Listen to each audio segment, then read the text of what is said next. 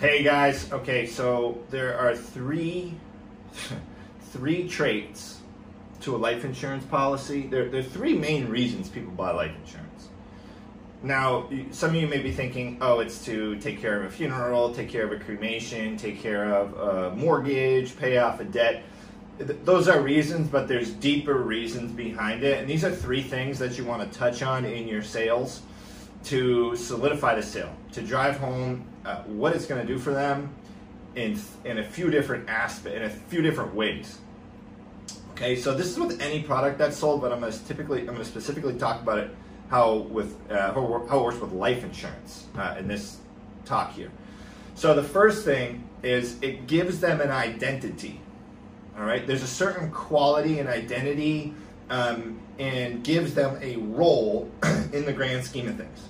Okay, so it gives them an identity. Now, what's the identity it gives? It gives them as being someone responsible. It gives them an identity of being someone that's caring and that takes care of their family. Okay, it gives them an identity of being someone who loves their family.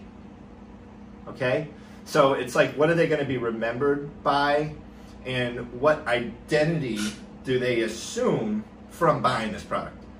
Okay, an example is like,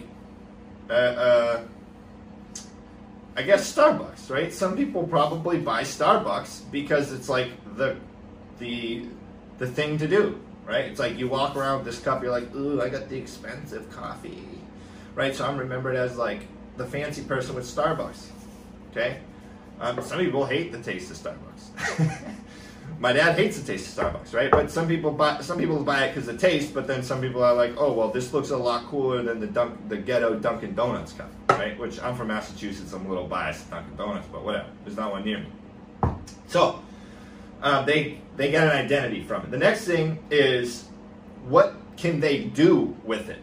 Okay, what can they do with it? What action are they able to take with it? So that is, I can provide financial relief and financial support for my family. So I am the caring person, I'm the responsible person, that's the first one. And then I can do, what can I do with it? What action does it allow me to take? It allows me to take care of my family and provide financial relief and support to them. Okay? Something I may not be able to do when I'm alive, but when I'm dead, I'll be able to, they'll have that. I can carry on an action after my life is over. Okay? The next thing is have. So what do they have from it? What emotion and what feeling and what can they have? What do they assume to have from the insurance? So it gives them peace of mind. They have peace of mind, right? They have the knowledge that, okay, everything's taken care of. Peace of mind.